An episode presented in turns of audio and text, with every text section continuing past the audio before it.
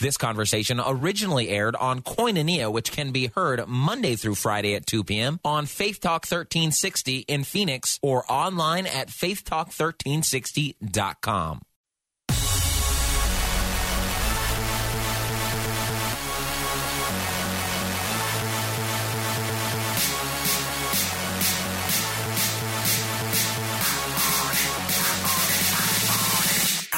All right. When you do vacations and you back them up back to back, uh, it can seem like it's been forever. I'm lear- relearning how to run all the controls in here. uh, and uh, I can still dial a phone, so I was able to uh, connect up with Focus on the Family. Time for Plugged In, and uh, Bob Waliszewski reintroducing ourselves. Uh, I have to say, when you sent me the response to my email, hey, are we on today? That made me laugh out loud. It's just like, who are you again? because it's been a few weeks, and like I, it, I could not resist the. Yeah, it for our listeners, you know, it's like, who is this? Yeah. Is this spam? we act. and the- Tommy Brown? That sounds like a fake name. It does, doesn't it? And my wife, Mary, yeah, yeah, really sure you are. Uh, it is such a delight, and it, this really exposes, though, what even though we have never personally met, what uh, the intimate medium of radio can Yeah, be, and and it's, we have a relationship, Yes. even though we've never actually met. I know it is. It's it's crazy, and I have that with with a few others that I get a chance to talk to that I I consider friends of mine. Right. Friends of mine that we've never done eyeball to eyeball contact. But you know, as much time as we have spent together, quote unquote, you know, um, week after week after week, and then off air, you know, comments where we're asking, "Hey, how was vacation? How did it turn out for this?" And Yeah. you know, you learn things about people. and so. it, and you you kind of go through the ups and downs, and then there's also social media uh, added onto it, and it gives you even a, a, a higher level of thinking that you're plugged in when you're really not. But uh, it it is uh, a delight to have you back, and uh, we're going to talk about a few films today. Likewise. But uh, I, I just wanted to say up front that it's just good to hear your voice. Thank you, sir. Just good And I know voice. you've been in England, and I know that yes, sounds like a and I came back with no accent. Uh, That's that's That's pretty good. Yeah. Well, actually, I don't know if that's good because if there's one accent that I think is kind of cool, Yeah. Mm-hmm. it's that Brit Aussie. Yeah. You know, so those those in there. do. And uh, my wife is big on ancestry, and we genetically Oh, are sixty nine percent Anglo-Saxon, which is a higher percentage of British than most people living in Britain. And probably Churchill was. Yeah. Yeah, right. And I went to his birthplace too, just as one did of those you? things I did. Okay. And C.S. Lewis. And Yep, I was there. I went to Eagle and Child. Yep. So anyway, we should probably get the Yeah, movies. we better talk because yeah. Uh, Tyler couple. Perry's got another rendition of uh, A Madea his. film. It's just. You know, he just keeps cranking them out, and, and He does. It, doesn't cost him a whole lot, right? So it doesn't have to be a huge box office smash. And this one is though, and that's the thing. This one came out last Friday. It's called Boo, uh, Tyler Perry's Halloween. Um, number one film in the nation. It beat Jack Reacher, which most critics Wow. did not see coming. I, you know, I, you know, the Tyler Perry's one of those unique guys. He never screens his films in advance for the press. I don't care if you're Billboard, Variety magazine, L.A. Times. Doesn't matter. He doesn't care. He just knows he's got a word of mouth and he's got his own little marketing thing, and he'll always be in the top ten, usually in the top five, and this time the top one. Wow. So how does it stack up, and what's it about? It it highlights a father, played by Tyler Perry, struggling to raise two kids. Mainly, we see him trying to raise his teenage daughter. She doesn't respect her dad. She basically ignores him, no matter what he tells her to do, and especially when she wants to go to this Halloween party at a frat house, and he says, "No, you can't go." She's going to go and sneak out, and doesn't matter what. Now, frat house is important here, Tom, for a couple reasons. Mainly because uh, the laughs, if or the jokes, if I can, can use that in quotes, really come from a frat boy sort of humor. Hmm. For instance, we've got this pot smoking little old lady character friend of Madea who's always flashing her miracle. Medical marijuana card.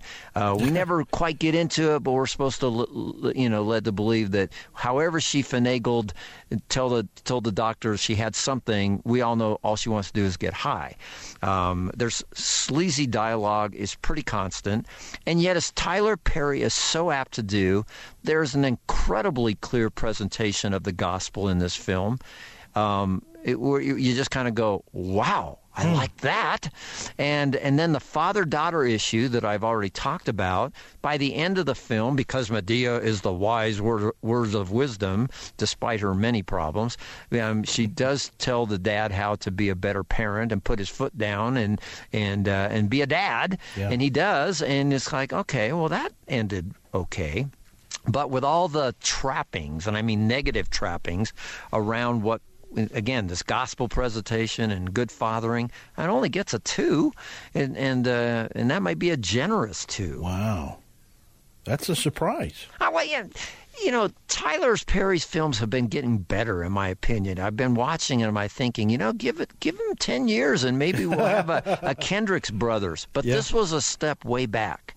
Um, it was almost like, um, like at his very beginning stuff. You know, um, so I was very disappointed with it. Is what I'm trying to say. and then having the you know the gospel presentation in there, just it's just it's weird to see, you know, that uh, diametrically opposed uh, content. And Yeah, it, and yet I, I understand God's word doesn't go void, mm-hmm. and there's going to be, you know, millions of people watching this film. I pray that um, Lord, please help them hear the gospel Yeah. and miss some of the other yuck. Yeah. And I'm sure that's why he does it. I'm sure he feels really good about getting the gospel in. Yeah. and. Uh, but I, I just have a different approach. Well, Tom Hanks in another one of uh, Dan Brown's writing, and I'm thinking that the movie has come out long enough after reading the book that I've probably forgot enough that it, the movie, you know, might have some surprises. But uh, how is it for family friendliness? Yeah, I'm going to go back and start this answer in 2006 when Dan Brown's book, The Da Vinci Code, came to the big screen. Um, when we heard that, and of course, we many of us had read the book or, or did very shortly because we'd heard some things how it really was bashing um, Christianity, stepping on a lot of sacred toes. For Yep. instance, you know, Jesus had this secret wife and Right. had all they had all these kids and down through the ages there's been descendants of Jesus and you know you just kind of go oh no oh no and and and uh, and that wasn't it was his attacked his divinity.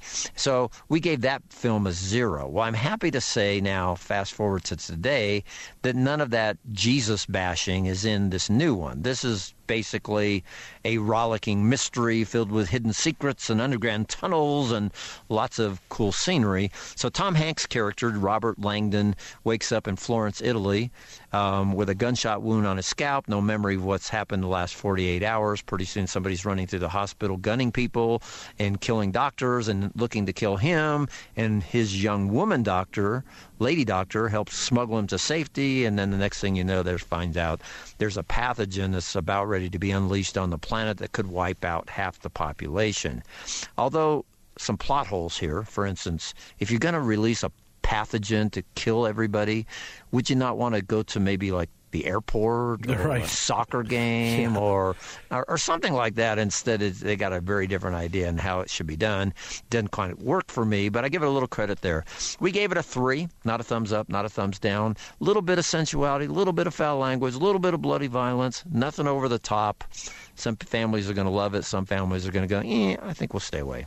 All right, then. And uh, we have a limited release film that is actually here in Phoenix that uh, you'd like to talk about called New Life. Yes, it stars Erin Bethea. She was the lady in Fireproof, the Ah, Kirk yes. Cameron Right, the wife. Uh, wife, yes, and it also stars Terry O'Quinn from Lost. Um, and it's a love story, and it's not between those two, Erin Bethea and a younger guy, not Terry O'Quinn. It's a love story between Erin's character and a guy that they meet as children, they fall in love later in life, and then Erin's character gets cancer. Now, despite the subject material, I really like this film. Enjoy is probably not the right word because it's hard to enjoy a film about watching someone suffering with cancer. But like is. The love story is sweet. The story is probably all too common, the fact the cancer part. But the relationship part is extraordinary and it's it's refreshing to see. Um, We're not talking about this one on our website, so this is not one that people I can say for extra information read our longer review because it's only playing in about 10 theaters across the whole United States of America. I'm just talking about it here in Phoenix because it is playing in Phoenix. I liked it. Um, if you, especially if you if you have a family member that might be dealing with a terminal illness or a potential, um, just watching this kind of love story play out was was refreshing. All right, and uh, we've got several minutes left here, and since we, we missed so many weeks of uh, uh, time together, there was one that I wanted to ask you about, and I didn't didn't give you a heads up, but I think you'll be okay. It's the uh, PureFlix release. I am not ashamed. Obviously, uh, all of you there in, in in Colorado have a more intimate. Uh, knowledge of the, the real story, uh, which this is based. But uh, what did you think of I Am Not Ashamed? Yeah, and your PureFlix friends are just down the street, I guess, yeah. a block or two or something like. that. anyways, in the same town. But what a great story! This tells us. It came out last Friday, so it's now a week old. It did pretty well for being on a 505 screens. It took in nine hundred thousand dollars, so it's respectable. The film itself was extraordinary. Rachel Joy Scott was the very first person to be shot in the Columbine shootings back in 1999. Now, I can sense that maybe some listeners just went, nope, don't think I want to go see that film about Yeah. Columbine shooting. But let me just say, you might want to reconsider for a couple reasons. Number one, 90% of the film is not about the shooting, it's about Rachel Joy Scott herself. Rebuild, they, re, they build the story from her journal and uh, she was quite a, a, she journaled quite a little bit between what her mother could fill in the gaps and what the journal did and what some eyewitness account when we got to the shooting part there's a lot of story right there some good story. Story of what teens are going through what we went through. You know, who am I in this world? What's my purpose? Does anybody care? I feel lonely. Can I date a non Christian even though I'm a Christian? Because if I don't date him, there's nobody else who cares about me. Mm-hmm. Um, you know, should I go to this party? I don't really want to drink, but if I don't go, I'll just be sitting by myself. I don't want to do that. I mean, I could so relate because I became Yeah. a Christian at 15, and I remember going through some of these same struggles as Rachel Joy Scott. And by the time the she's at the very end of the film, before she loses her life, you just really thought she has grown a lot in the Lord. And and yes, she has struggles, but who doesn't? Even as adults, we all struggle. And I loved her faith; it plays out so well, so genuine. I'm looking forward to seeing her in eternity. And when we do get to the shooting part, Tom, and of course it does happen. It's not gruesome. Now, so Hollywood can portray that in so many different ways, Yeah. but this way was was it happens. The screen goes fades to black, and then we come back and and there's some words from her after she's been shot, but it's not gruesome. It's it, it's yeah, I, I I liked it. If I had a teenager all over again, I would tell my teenager, "Hey, let's go see this one together. This is a good film." Sounds good. I'd seen some cutouts. I've not seen the final product, and I, boy, they were so moving. It just seemed to be so powerful. Glad to hear it got four out of five uh, Yeah. from Plugged In. Uh, Bob, thanks as always for your time. Thank you, Tom. For questions or comments, please email tom at faithtalk1360.com. That's tom at faithtalk1360.com.